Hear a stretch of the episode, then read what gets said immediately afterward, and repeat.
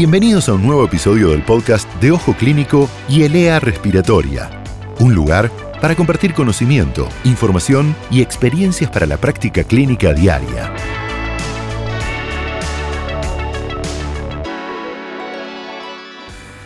Hola, estamos en un nuevo podcast de medicina respiratoria. Soy Ricardo del Olmo, neumonólogo del Hospital María Ferrer y estoy con un amigo, neumonólogo también, el doctor Martín Sibori, que es el jefe de neumonología del Hospital Ramos Mejía. Y el tema de hoy para tocar, un tema importante, rehabilitación respiratoria, algo sobre lo cual Martín conoce mucho y bien.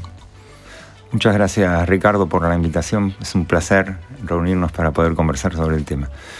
El tema de rehabilitación respiratoria implica un montón de prácticas que se realizan que tienen como objetivo mejorarle la calidad de vida al paciente, mejorarle los síntomas, mejorarle la tolerancia al ejercicio, mejorarle la sobrevida, disminuirle las reubizaciones. Y en realidad estas prácticas van desde una variada cantidad de prestaciones que pueden ser la simple vacunación antigripal y antinemocóxica, pasando por la correcta administración del oxígeno en domicilio si lo requiriera, fundamentalmente la actividad física y las prácticas de actividad física en gimnasios de manera supervisada, la asistencia psicológica, la asistencia nutricional, la asistencia con un terapista ocupacional. O sea, vos me estás hablando obviamente de algo multidimensional, claramente, eh, y con, eh, digamos, varias disciplinas interviniendo. Específicamente, rehabilitación respiratoria. ¿Eso está indicado para todos los pacientes que tengan algún problema respiratorio crónico o solamente se usa, por ejemplo, en los pacientes más graves?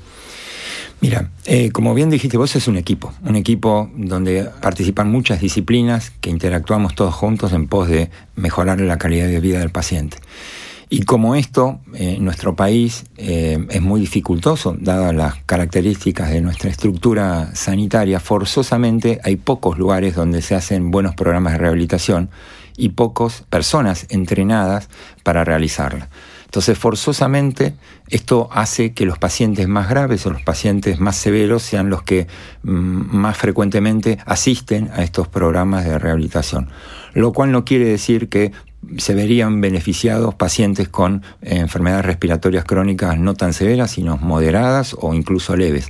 Pero dado que en nuestro país más del 50% de los programas de rehabilitación están localizados en los 50 kilómetros alrededor de Buenos Aires, esto hace que forzosamente asistan a ellos los pacientes más graves y más severos, pero no debería ser así. Bien. Y algo que me llamó mucho la atención porque me tocó de cerca, un amigo se internó en terapia intensiva, estuvo internado en terapia intensiva y me llamó mucho la atención que comenzaron rehabilitación estando él adentro de la terapia intensiva. ¿Esto es así también? Esto es revolucionario y es así. O sea, todos los que hicimos terapia intensiva durante décadas sabemos que un paciente que está en coma farmacológico o está con muchos días de reposo va perdiendo masa muscular y uno lo ve en los gemelos, en los cuádriceps, cómo se van afinando puntualmente 1% se pierde la masa muscular por día. Entonces, lo nuevo es que justamente estamos interviniendo tempranamente en el paciente que va a ser respirado, ventilado, en el paciente que sabemos que va a estar unos días internado, ya ahí empezamos a hacer ejercicios dentro del hospital y esto es lo revolucionario en los últimos años, de poder desembarcar en el paciente agudo ya eh, involucrándolo en tareas de rehabilitación. Bien, otra pregunta práctica. ¿Rehabilitación siempre en un centro de rehabilitación o rehabilitación domiciliaria? Porque me imagino, si muchos necesitan, eh, rápidamente los cupos se cubren, con lo cual...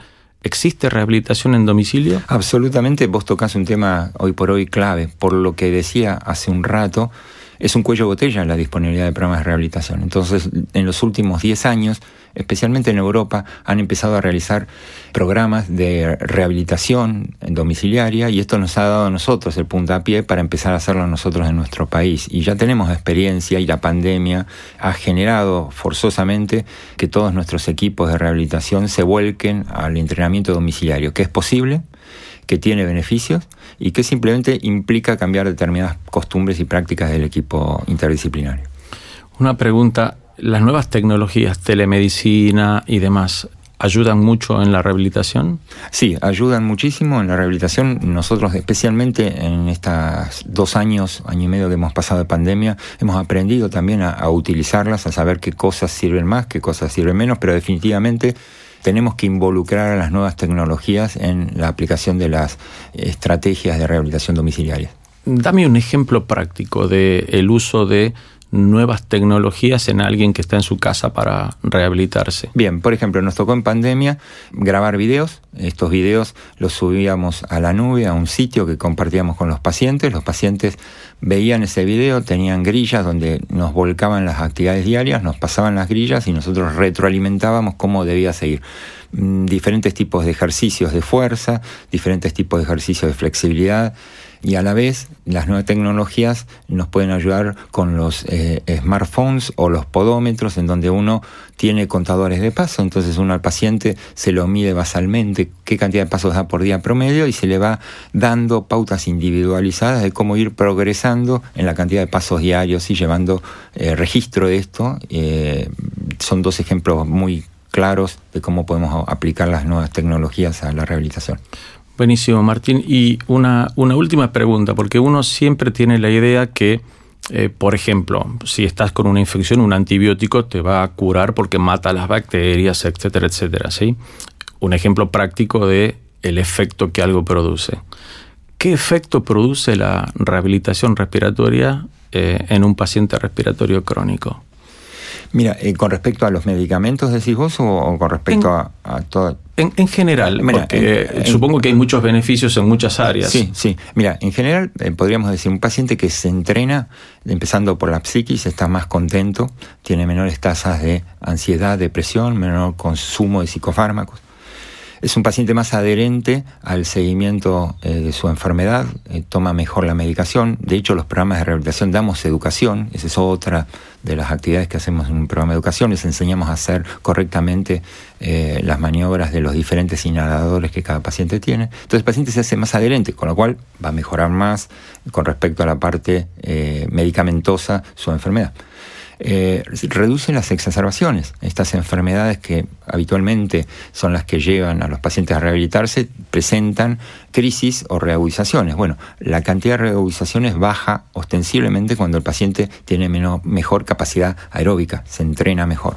Así que esto todo esto junto lleva a un alivio de síntomas, los pacientes toleran mejor el simple subir a un colectivo o una escalera, entonces les alivia los síntomas, mejora la tolerancia al ejercicio, así que esas son todas las áreas de impacto clarísimo. Y uno supone, y hay alguna evidencia al respecto, de que los pacientes viven más.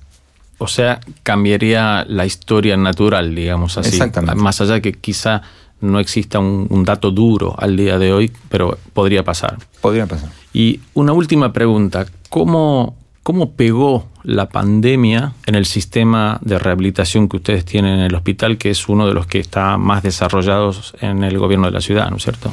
Mira, eh, la pandemia eh, fue un, cañonazo a la línea de agua, porque todos los equipos de salud, y nosotros por las especialidades que eh, te nombré hace un rato, kinesiólogos, neumonólogos, cardiólogos, nutricionistas, se volcó totalmente toda la atención de los pacientes con COVID. O sea que no teníamos recurso humano para enfrentar, digamos, las prestaciones que teníamos que hacer. Después, obviamente, el aislamiento social hizo que los pacientes que vinieran al hospital a entrenarse, tenemos un muy lindo gimnasio, no lo pudieran hacer. Así que eh, eso fue lo malo, pero lo bueno fue que nos eh, abrió estas capacidades ocultas que tenemos todos y, esta imaginación y creatividad argentina y empezamos a decir, bueno, ok, somos menos, tenemos menos tiempo, pero ¿qué podemos usar de las nuevas tecnologías? Entonces eh, armamos enseguida redes por WhatsApp, armamos sitios web donde pudiéramos subir videos, elaboramos estos registros diarios de los pacientes de las actividades que hacen en su domicilio y generamos toda esta virtualidad con teleconsultas y bueno, eh, aprendimos a hacer la rehabilitación domiciliaria de una manera eh, prácticamente masiva, porque los pacientes no podían venir al hospital, nosotros no los podíamos atender porque estamos involucrados en la atención de la pandemia. Así que eh, realmente fue formidable la, cantidad aprendizaje para los pacientes y para nosotros. Para ir cerrando, Martín, eh, no todos los colegas tienen acceso a eh, sistemas o lugares de rehabilitación. ¿Cuál sería tu consejo para hacer algo domiciliario, casero, que no sea de la envergadura que vos estás contando, pero ¿cuál sería tu consejo para esos colegas? Me parece bárbaro cerrar con esta pregunta y la respuesta está en, primero, el contacto médico-paciente, siempre lo que primordial y lo que va a generar el máximo de ganancia en cuanto a calidad de vida. Eh, los médicos tienen a su disposición un montón de materiales que hemos generado dentro de la sección de rehabilitación respiratoria de la Asociación Argentina de Medicina Respiratoria en la página web www.aamr.org.ar y ahí en la parte de sección respiratoria van a tener cartillas educativas para pacientes, van a tener cartillas educativas para pacientes en cuanto a actividad física, las instrucciones acerca de la adecuada vacunación, pero básicamente la actividad física, Ricardo, eh, digamos, desde Framingham en los años 60 esta parte hemos aprendido que los pacientes que salen a caminar por lo menos 30 a 40 minutos, cinco veces por semana, tienen una mejor sobrevida, les disminuye todos los riesgos coronarios, les disminuye eh, todo el impacto metabólico del sobrepeso, del aumento del azúcar en sangre, les bajan las grasas malas, así que la actividad física es fundamental, pero eh, tienen mucha información gratuita disponible, libre en internet, en nuestra sección, y ahí los médicos la pueden bajar perfectamente. Pero actividad física sería, digamos, eh, la tarea fundamental eh, junto a la educación que el médico clínico puede hacer en cualquier punto del país. Bueno, excelente Martín, te agradezco mucho y seguiremos seguro con más podcasts de medicina respiratoria. Muchísimas gracias por estar aquí. Te agradezco a vos, Ricardo, muchas gracias.